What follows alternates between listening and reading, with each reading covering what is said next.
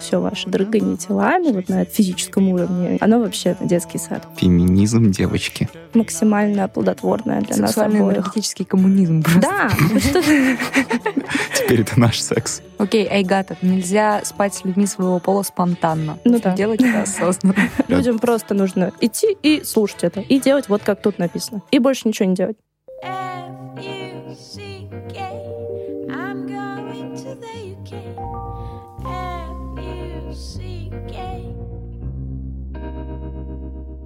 Привет. Это «Разве секс?» С вами Сеня Овчинников. И Алина Данилова. Мы собираемся, чтобы развенчивать мифы о сексе и разбираться в сложных вопросах, связанных с сексуальностью. Сегодня у нас в гостях Анна Пахомова, специалист по истории индийской философии. Аня, привет. Привет. Тот редкий случай, когда нам в гости приходят друзья. И, честно говоря, я очень сегодня рада. Тем более мы сегодня будем обсуждать экстрасложную и многоуровневую тему Камасутру и эротизированность индуизма в целом. А за помощь при создании выпуска мы благодарим стриминговый сервис аудиокниг Storytel, который нас приютил.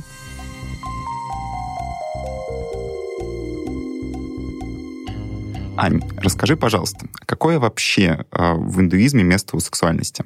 Чтобы вообще начать говорить о сексуальности, нужно сначала лучше всего обозначить э, само положение вот этого женского и мужского начала, которое в индуизме присутствует очень эм, основополагающим образом. То есть у нас есть два начала. Это Пуруша, это мужское начало, и Пракрити, это женское. И согласно там одному из очень популярных мифов в индуизме, они уживаются таким образом, что Пракрити — это действующее начало, это как слепой эм, идущий. А Пуруша — это зрячий, но без ноги, который сидит у нее на плечах. И чтобы Так. они максимальным образом а, воплощали как бы свое, свое предназначение, кармическое, божественное, любое, они должны максимально быть в союзе, у них не должно быть конфликтов, они должны понимать друг друга, слушать друг друга. И тогда у них не будет возникать ситуации, когда они забрали в темный лес и не понимают, куда они идут, потому что не могут согласовать свои действия. Мгм. И в сексе это очень четко отражается. То есть Камасутра, по сути, это не порнографические картинки, к которым мы привыкли это отождествлять понятие. Это по большей части, можно сказать, энциклопедия, в которой описывается не только сам секс, и не только достижение оргазмов, множественные способы разные абсолютно, места, части тела, тройнички, все что угодно. Вау. Да. Но и то, каким образом нужно выстраивать с партнером отношения так, чтобы максимальную пользу извлекать из этого и аккумулировать свою внутреннюю энергию. Потому что вообще индуизм, можно сказать, немного помешан на вопросах энергии. И учитывая, что секс — это все таки такое очень жизнеутверждающее событие, которое, по сути, должно привести к тому, чтобы рожались Жизнь дети. да. Да. К этому очень трепетное отношение. И отношение трепетное не в том плане, что оно эмоциональное, сколько рациональное и рационализированное. Все должно быть очень продумано. Мгм. Ты должен тщательно продумать, что и как ты делаешь. Ты не должен, например, совокупляться с кем попало. Потому что таким образом ты растратишь вот эту вот духовную творящую энергию, а она священна. Поэтому греховно именно приступать к сексу необдуманно. То есть не отдавая себе отчета и с партнером, который не отдает себе отчета. Ага, то есть секс в индуизме может быть только осознанным. Да. А мы тут просто такие люди, которые несут на себе знамена, где написано большое слово осознанность. Ну да. Хорошо, а если у тебя много секса с кучей партнеров, но он э, весь осознанный? Вот, например, эм, в какой-то степени есть целое направление индуизма, которое это манифестирует. То есть, которые говорят о том, что, ну, о том, что, например, боги завещали нам брать от жизни все.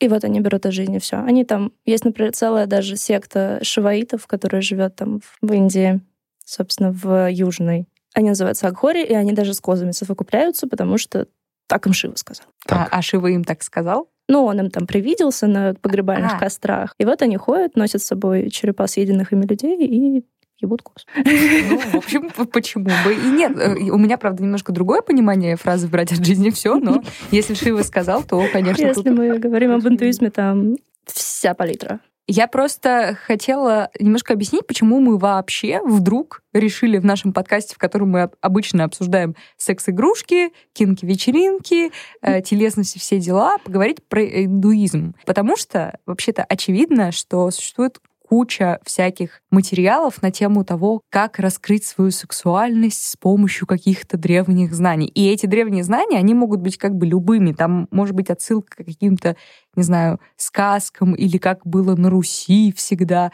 Но Камасутра занимает во всех этих материалах отдельное абсолютно место, как нечто такое магическое. И мы привыкли думать про это как про что-то такое там какие-то скрижали, практически. Да, потому что Индия, в принципе, она окружена таким флером абсолютной экзотичности и недоступности, непроницаемости из-за текста.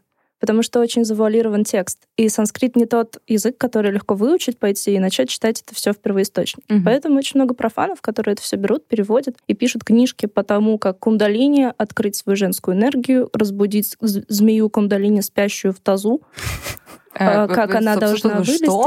Кундалини — это, по сути, женская энергия. Это понятие из э, тантрического буддизма. Тантрический буддизм говорит о том, что вот эти вот все чакры центральные, они, значит, должны быть слиты в одну вот эту вот творящую энергию. Но так как наши люди любят все очень буквально воспринимать, там описаны целые трактаты, посвященные тантрическому сексу, как будто там все дело в телесности, гимнастике. Ну, примерно то, что происходит с йогой Мгм. когда люди начинают заниматься йогой как гимнастикой. А на самом деле йога — это целое учение, за которым стоит огромное количество разных ритуалов, вплоть до медитации, там, чтения священных текстов, рецитации священных гимнов и так далее. Вот примерно то же самое, что и с йогой, происходит примерно со всеми текстами, которые попадаются в руки не только русскому, но и там, европейскому человеку, который... Потому что, потому что человек не знает контекста Да. или Потому что человек не знает контекста, и всем это кажется такой эзотерикой.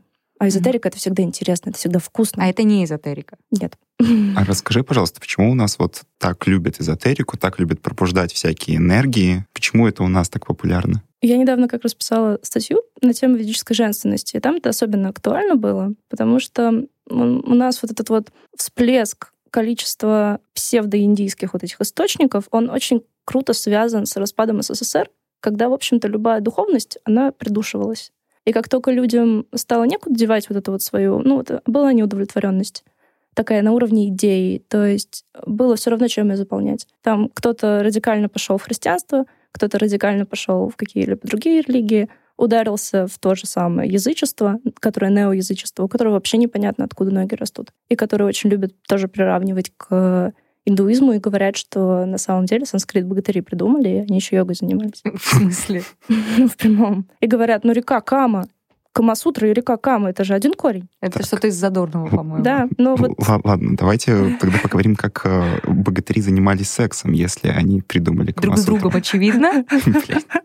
У них же богатырская сила. Кстати, а, собственно, о гомосексуальности в Камасутре есть такое. Более того, даже в ведах есть викрити эвам пракрити, что переводится как то, что кажется неестественным, но на самом деле естественно.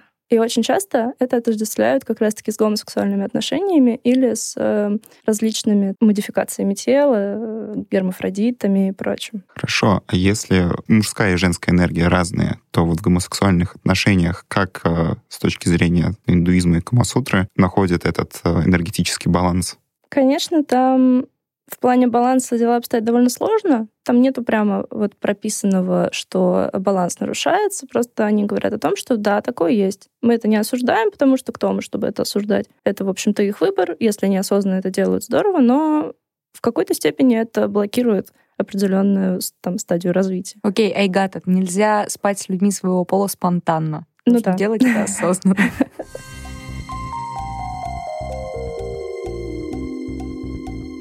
Так, мы тут уже проговорили про осознанность и про то, что, в принципе, можно спать со всеми. Надо ли нам всем принять индуизм? Но индуизм не принимают. Как бы можно провозгласить себя там шиваитом, вишнуитом, вайшнавом, кем угодно, но как такового посвящения не, не то чтобы не существует, но вас не могут посвятить, там, например, брахманы, если вы не родились им. Если вы не родились индус, ну, индусом, то вы им формально не станете.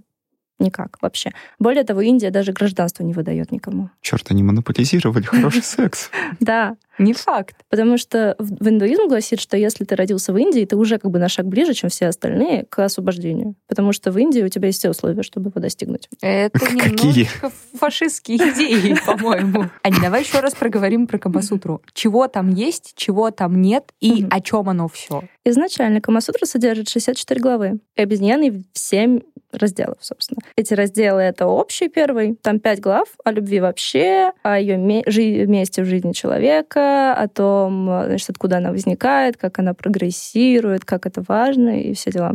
Там в основном еще описываются всякие аффекты, влюбленности, все в очень таком поэтичном. Так, подождите, это про секс или про отношения? Сейчас увидишь. А дальше, вторая часть. Это 15 глав о любовном соединении. У нас идет анализ поцелуев, различных типов предварительных ласк, оргазма, сексуальных позиций, орального секса, того, что называется, собственно, сексом на высоком э, уровне, когда даже, по сути, вы можете физически лежать рядом, но духовно совокупляться. И, в общем-то, это для них намного более высокий уровень, потому что, внимание, это не расходует сперму. Потому что в сперме содержится, как они считали, примерно 5 стаканов крови, и это значит, что ты впустую как бы расходуешь свою жизненную энергию, которая очень долго будет восполняться. Стоп. А, То есть сперма — это жизненная энергия, Да. которая ну, как бы, ну попадает... да, она попадает в женщину, оплодотворяет ее. А дальше она реализует свой вот этот потенциал, который считается, ну, даже на порядок выше, чем мужской, я бы сказала. Потому что даже вот в Ригведе, например, прописано, что вот мужчины-мужчины, они так любят говорить о том, какие они важные, но на самом деле кто такой мужчина без женщины, которая, в общем-то, родит его ребенка? Феминизм девочки. Да.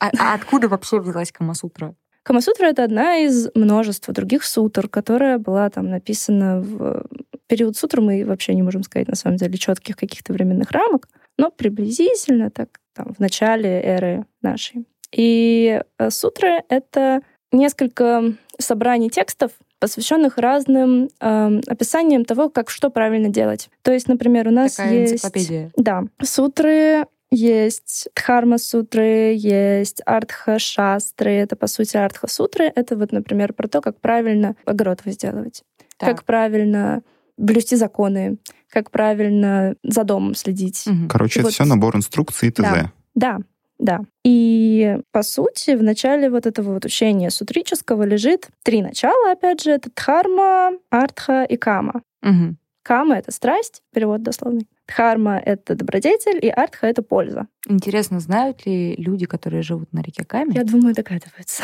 Очень страстные люди, которые живут на реке Кама. Я думаю, они в нее ритуально погруж- погружаются. И ритуально совокупляются. Да, в ней Ты же. Природой.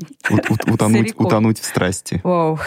Too much. Продолжаем, собственно, о составе Камасутры. Дальше там идет очень интересный тоже раздел про любовные треугольники, Так. что подразумевает, Продолжай. что а, вот есть как бы муж, у него есть жена, а еще у него есть любовница. Так. И вот там описаны позы, в которых они тоже, значит, будут совместно аккумулировать эту себе энергию. Подразумевает ли это, что жена и любовница каким-то образом взаимодействуют? Да, конечно. А зачем? Потому что почему бы и нет? Чтобы аккумулировать энергию, Алин, тебе же сказали. Ну, то есть это как бы классно, мне в- все больше и больше нравится это. Вот в индуизме изначально, до того, как пришли моголы, не путать с монголами, разные вещи, моголы, без «н». Кто это? Это такое племя завоевателей, которые пришли в Индию и начали там устанавливать свои законы. Просветительский подкаст это разве То есть в 18-м пришли уже англичане, и вот тогда усугубилась ситуация с геями. Тогда они туда привели свои законы, и гомосексуализм в Индии стал запрещен на Потому уровне легальном. моголы, насколько я помню, мусульмане, да? Да, а моголы мусульмане. И они туда пришли и ввели туда некоторые порядки там многоженства, ввели кодекс законов, который очень сильно ограничил женщин. И вот с тех пор прям можно проследить, насколько вот это вот падало Осознанность. да, можно и так сказать. Но вот отношение к женщине, оно сразу стало вот намного ниже, чем было, когда был главным индуизм. Потому что индуизм проповедует, что женщину надо уважать, любить, и иначе там, у того, у кого там рука а, поднимется на жену свою, у того там член навсегда упадет. Блин, это справедливо. Да, потому что вот это, это, это представляется, как она тебе дает все. Она Но дает она тебе себя, тебе она дает себя твоих детей, она следит за твоим домом, пока ты там шляешься непонятно где в поле, пашешь, занимаешься земными делами. А она, значит, вот. Говорить с небом. Ну да, и, в общем-то, женщин даже допускали до написания им вет, что говорит нам о том, что в ведический период женщиной быть было так нормально, неплохо. Так, а, соответственно, если женщиной было быть нормально и- прикольно, значит ли это, что в сексе не было как бы какого-то вот патриархата, который есть? у Не нас было, конечно, сейчас? не было. Это какое-то равноправное событие. Да, потому что и тот, и другой должен давать энергию. Ну, очевидно, это такой, как круговорот получается. Мы, каждый из нас вкладывается, мы в итоге получаем что-то максимально плодотворное для нас обоих. Сексуально-энергетический коммунизм. просто. Да, Теперь это наш секс. что-то похожее. И чем более качественно вы занимаетесь сексом, то есть, по сути, я не представляю себе, насколько должны были быть стигматизированы люди, которые, например, не умеют достигать оргазма. Потому что если ты не достигаешь оргазма, все, иди учись. Не трахайся больше ни с кем, пока не научишься делать это нормально. А как же научиться делать это нормально? Читай Камасутру. А если ты не умеешь читать? Научись и читай. Ну, вообще, надо сказать, что там была очень сильная устная традиция. То есть Мгм. почти все тексты, которые мы сейчас читаем, они пересказывали друг другу наизусть и помнили это все слово в слово с самого детства. Ну, с другой стороны, если секс в Древней Индии не ограничивался, собственно, простым пенисовагинальным контактом, А Ты- он явно не ограничивался Вот, я думаю, поз. там было попроще с тем, чтобы достичь оргазма женщине. Ну да. Смотри, а вот учитывая такое жесткое разделение общества по кастам, это, собственно, Камасутра и отношение к сексу, оно было одинаковым примерно у всего населения? Или это мы говорим про какие-то узкие группы? А, ну, про брахманов, конечно, в основном. Мгм. А если мы говорим не про А брахманов, брахманы это кто, простите? а Брахманы — это жреческое такое сословие. Если честно, все, что у нас есть сейчас, ну вот, например, сутра, они теоретически были доступны исключительно брахманам, но я думаю, кшатрии тоже умели читать. А это кто? Кшатрии — это Воины. воины, средняя каста. Ага. А, А, сколько их всего, извините? как? Три, Ам, четыре. Ну, три и четвертый такой деклассированный элемент. Вот мы, понятно, про жреческое сословие, про воинов, ну и условную знать, допустим, тоже понятно, а Мгм. про крестьянство, например, или горожан, там, земледельцев и так далее. Вот это большой вопрос. То, что дошло до нас, это священные тексты и иконография, и там некоторые статуи. Судя по тому, насколько это все отражалось в, там, например, в архитектуре, в разных там фресках, сооружениях, я думаю, что ремесленники тоже как-то были в это вхожи. Потому что огромное количество вещей, ну, там, изобразительной культуры, изображает, например, соитие там, того же там, Шивы, Шакти, разных божеств. Ну, В они- таком образном, конечно, варианте. Не прям соитие, но Но ты можешь, например, видеть, что это есть, э, находиться с этим рядом, но при этом не получать об этом какой-то большой Ну да, конечно. а, информации, не учиться этому. ну, в этом не были вхожи э, те, кто был за пределами брахманической касты. Просто мы так об этом говорим, потому что для нас очевидно, что мы говорим про брахманов, как бы, когда мы говорим о священных текстах. Ну, По сути, смотри, мы говорим про брахманов. вот это А, очевидно для священные тебя. тексты. Да. Вот, например, для, для нас с Алиной это не очень очевидно. А, ну да, стоило об этом сказать. На самом деле я не задумывалась об этом даже раньше.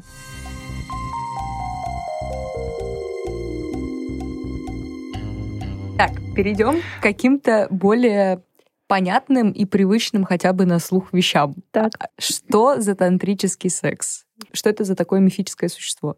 А, Надо сказать, что я вообще индуизмом занимаюсь, а тантрический секс — это про тантрический буддизм.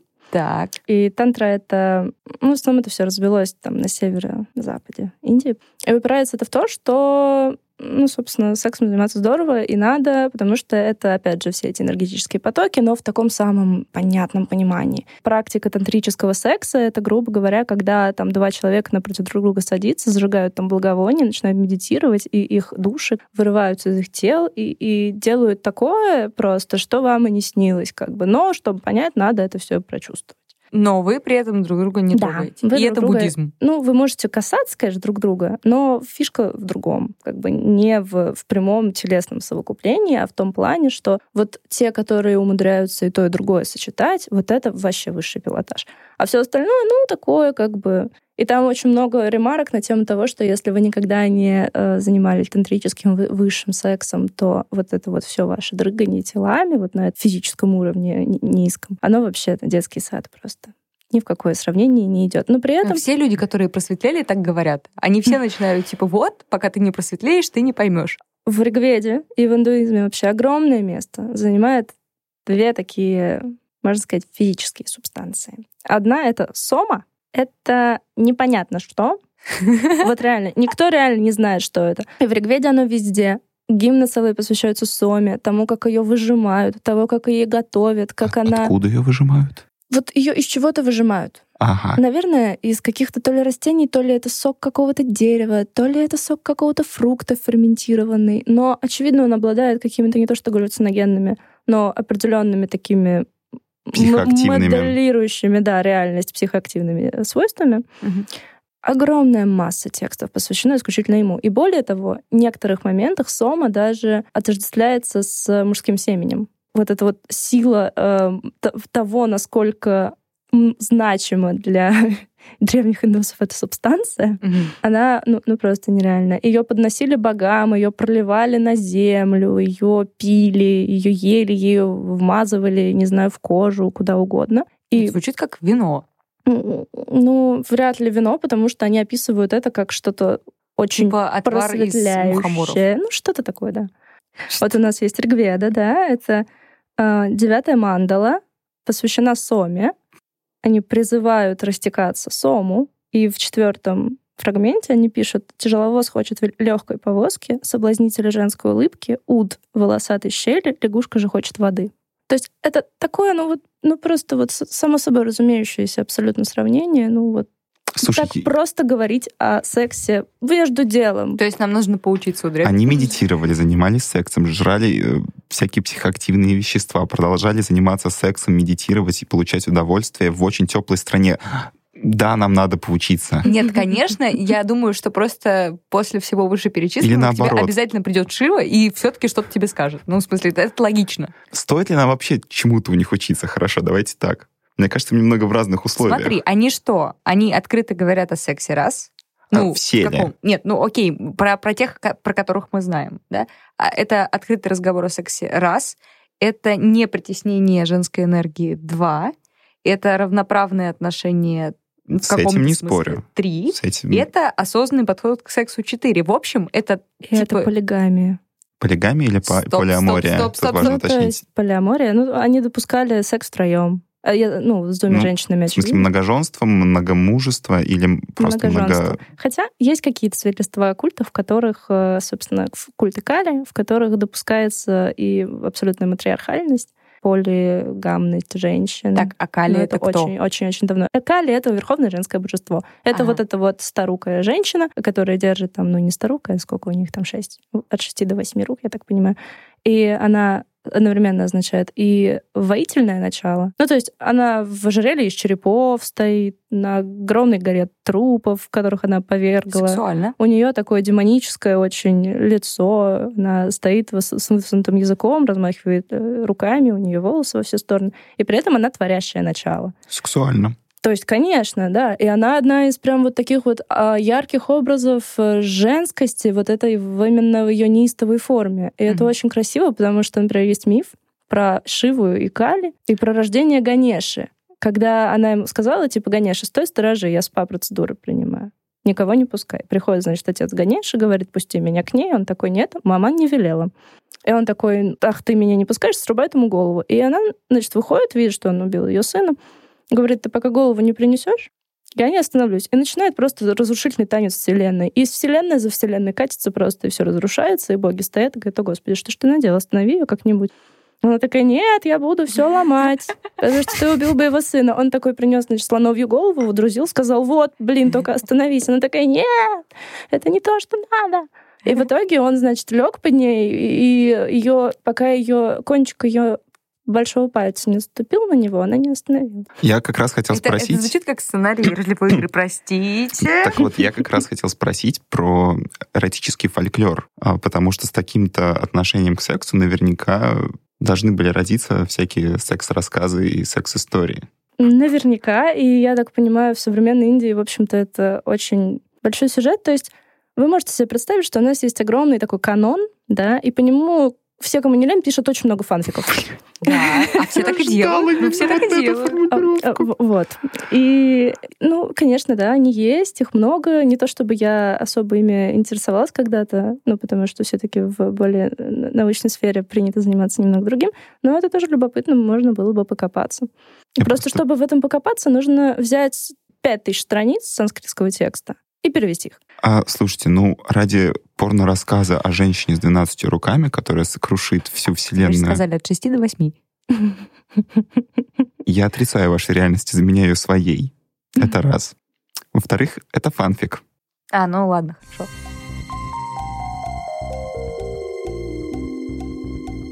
У меня вопрос.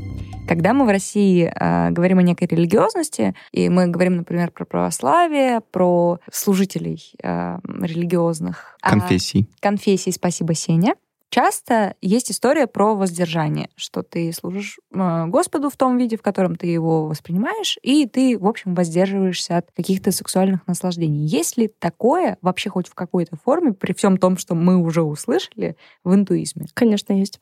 Четко проходит грань между тем, когда необходимо человеку воздерживаться. Там, грубо говоря, если ты находишься на пути к изучению священных текстов, если ты прям весь вхож вот в эту религиозность, то, конечно, ты аскетствуешь. То есть аскетизм — это очень важно. Но в какой-то момент ты можешь сказать, все, с меня хватит, я иду заводить детей и семью. И они такие, хорошо, мы уважаем твой выбор. Ты возвращаешься обратно, находишь себе женщину, женишь на ней, заводишь семью. Ну, то есть только те, кто выбирает аскетический путь, они приносят обет воздержания. Но опять же, это не столько, вот, например, буддисты, они все обязаны Мгм. воздерживаться всегда, вообще всю жизнь. То есть это, мне кажется, очень такое кощунственная вещь, потому что мальчиков берут туда лет восемь, и, в общем-то, он еще даже понять. не знает, от чего он отказывается, грубо говоря. Но при этом воздержание, вот, ну, оно навсегда. Но при этом буддизм не, не изобилирует вот таким количеством эротизма. То есть буддизм, он все-таки весь направлен на сам- внутреннее созерцание, на вот эту вот медитацию, на познание такое непоколебимое. Вот в отрыве от буддизма индуизм выглядит абсолютно иначе. То есть там эти танцующие боги, эти разукрашенные слоны, эти вечные сутры, песни. По сути, санскритские тексты, их же не читают, их поют.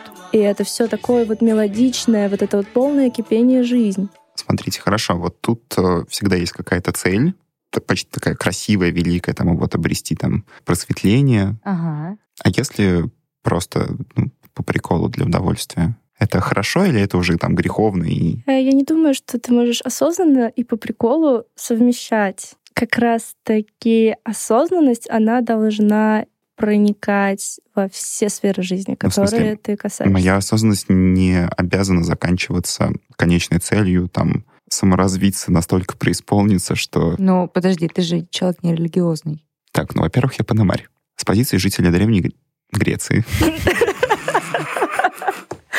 Это все выглядит как ебаное варварство. Тебе, надо найти тогу просто и... Можно мне еще вина разбавленного, пожалуйста? Ну, да. С Сейчас, позиции. Древней Греции было нормально совокупляться с юными мальчиками, как бы, что для Индии было не очень естественно. То есть никакой педофилии, Э, да. только полиамория. То есть, смотря что мы сейчас называем педофилией. То есть, мне кажется, что, конечно, были немного сдвинуты вот в эти рамки. То есть, так, скажем так, все упиралось в месячные. Мгм. Как только у девочки случались первые месячные, это означало, что она уже достигает определенного возраста. Созревание. Да, но при этом очень важно для, как бы, теоретически. Я не буду говорить о том, что там практически, как это было, потому что меня там не было, я не знаю. И, в общем-то, никто не знает.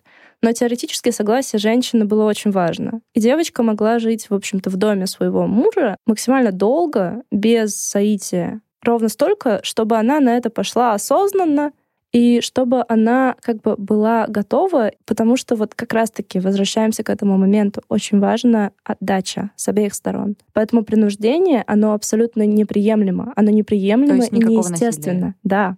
А есть что-то в индуистской сексуальности вообще Негативное? негативное? Опять же, это же, это же теория. То есть это священный текст, по сути.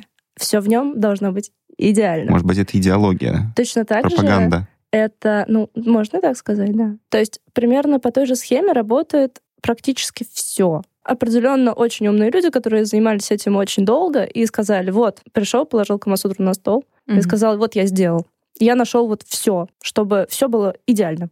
А ему вот говорят, людям просто нужно идти и слушать это, и делать вот как тут написано. И больше ничего не делать. Удобно. а ему да. говорят, дед, ты писал это 60 лет, отстань, молодежи это неинтересно.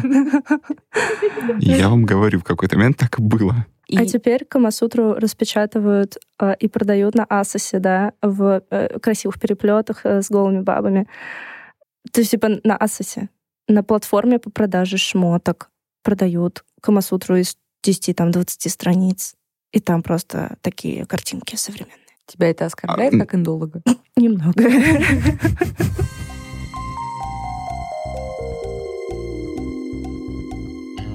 У меня такой вопрос. Вернемся немножечко к Камасутре. Ты сказала, что там есть э, раздел, в том числе и про получение оргазма, что это вообще важная вещь, и что если ты не получаешь оргазм, то ты как бы не профессионал, иди тренируйся. А что, собственно, делать-то надо? Может, мы тоже поймем. Но, опять же, там же все расписано очень... Петь, Алина, петь на санскрите. Во-первых, конечно, надо учитывать язык, которым это все написано. Огромная образность, все вот эти вот метафоры, и порой ты даже вообще не поймешь, о чем там речь. Но по сути они пишут о какой-то внутренней раскованности, во-первых, и о том, что если ты напряжен или очень сосредоточен, или наоборот слишком отстранен, ты никогда, в общем-то, оргазма не достигнешь. Потому что внутренняя концентрация, она должна быть естественной. То есть ты должен, естественно, как бы быть в потоке ощущений, но при этом не сосредотачиваться чисто на партнере или Мгм. чисто на себе, но балансировать между вот этими двумя состояниями, и при этом там как бы очень много пишут об эмпатии, о понимании, о том, насколько важно, чтобы вы с партнером другу подходили. Вот, учитывая всю эту метафоричность и иносказательность, эм, мы точно это правильно интерпретируем? Или на самом деле ребята там писали нас вообще о другом, а мы тут просто пытаемся продвигать свой секс-просвет и осознанность э, получения оргазмов и так далее, и как бы поэтому так переводим. На самом деле там вообще про, про лягушку и сад. Э, Знаете, нас в этом плане очень спасает то, что индуизм живет, и санскрит живет, и брахманы тоже, в общем-то, существуют и занимаются этим же. То есть, если вы себе представляете огромное поколение, там, не знаю, семью, которая две тысячи лет, передает по наследству какой-то там текст в устной традиции, из уст в уста, и что это вот все еще длится. Ну да, и они могут толковать И это они более могут простым толковать языком. это более простым языком и без какой-либо европейской коннотации. То есть в этом суть, в этом была главная... Вот мы нашли цель. минус. Мы нашли минус. Ну да. Минус в чем? Что ты должен жить с родителями всю жизнь? Кстати, да, как там про секс э, в родительских э, домах? А, Ты живешь с родителями. Мы тут обсуждаем секс. Сразу как бы возникает вопрос. То есть, типа, а как это? Ну, заниматься сексом при родителях? Смотри, нет, не, конечно, нет. Эм, Секс — это ин- интимное занятие. Если у тебя, конечно, нет третьей любовницы, это интимно между двумя. А так это интимно между тремя. Я А, сейчас скажу страшное. Да. А если ты прям вот э, готов делиться энергией со всеми подряд, там, с родителями, с бабушками, с дедушками, с соседями, с, э, с собаками, Значит, это очень нездоровая ситуация.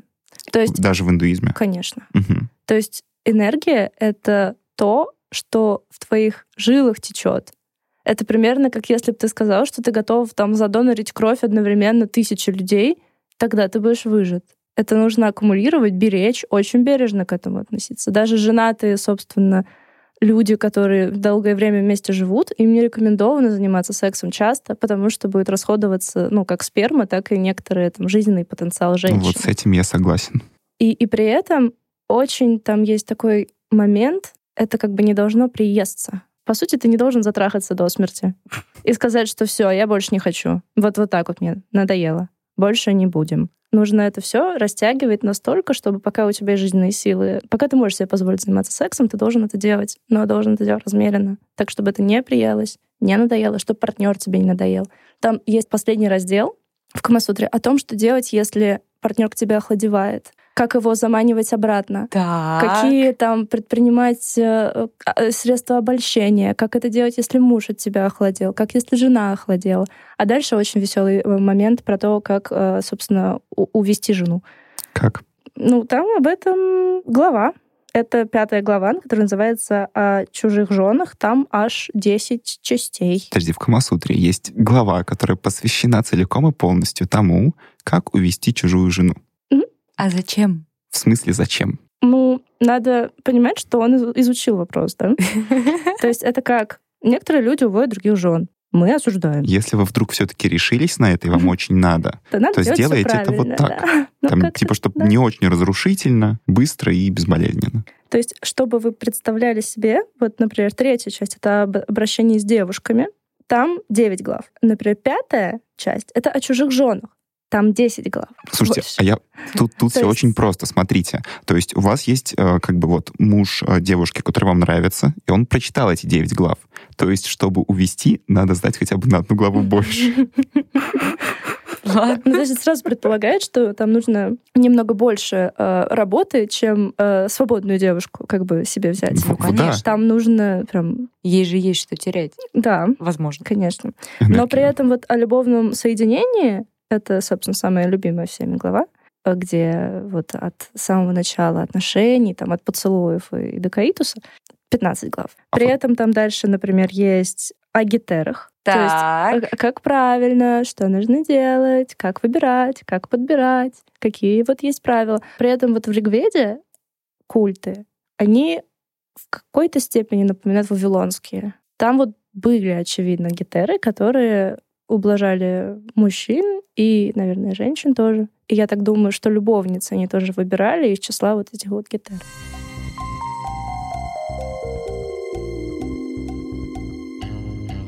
Самые пикантные подробности из Камацутры, которые продают на Амазоне. Что, собственно, там за невероятные позы? Ну, их там много. Вообще, надо сказать, что в исконной Камасутре их, кажется, 48.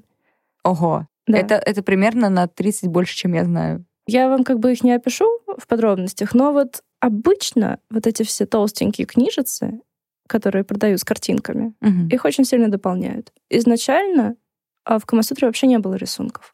Это все исключительно вот на этим вот языком красивым рассказано, что, куда, как удобно будет вставить. То есть мы Это все огромный- помним, что это инструкция. Это Да. огромный простор для вариативности. Да, поэтому то, во что это потом сделали последующие поколения, особенно последующие народы, особенно которые э, внедрились в Индию и которые были очень несексуализированные. Первые зарисовки до нас, до которой дошли, это, собственно, могольские зарисовки. И это очевидно, потому что там даже, э, собственно, люди, они выглядят как люди на- народности моголов. У них кожа порядком светлее, чем у индусов. У них разрез глаз другой. После этого, конечно, как мы говорим, поднялся хайп. Все начали это рисовать. Ну, это продавалось. Это продавалось за рубеж. Мгм. Но вот в этом моменте потерялась составляющая глубокая э, самой Камасутры, потому что ее растаскали на картинки. И, по сути, сейчас ее воспринимают как сборник картинок. Но на самом деле она настолько глубже. И она на самом деле может, там, не знаю, решить какие-то определенные проблемы в отношениях. То есть это все не упирается в изумительные позы, Мгм. и в разнообразие. И вот это все массовость, асос несчастный и прочее, когда ты заходишь там в Букинтите какой-нибудь магазин книжный, а там стоит Камасутра, и там картинки, картинки, картинки. Нет, вы ничего не поняли, все не так. Мне немножко стыдно, потому что я в детстве как-то нашел на компе Камасутру, ну, в электронном варианте, и таки, да, помастурбировал. А надо было читать и вникать. Ну, у тебя еще есть время все исправить.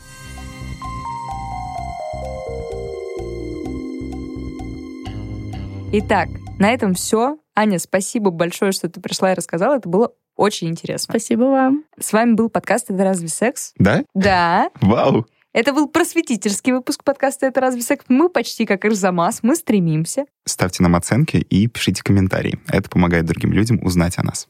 Не бойтесь своих желаний, не забывайте о контрацепции и изучайте всякие прикольные штуки. Хари Кришна. Хари Рама. Что? Вот вы это все рассказываете, у меня сейчас в голове просто такая огромная толпа людей из индийского фильма, которые танцуют и поют все, что мы любим, секс, наркотики, Вот. Вот, секс, например, наркотики.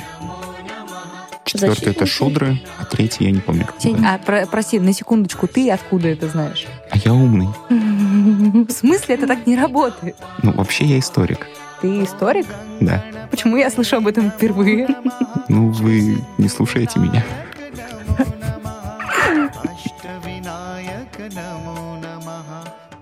पति बापा मो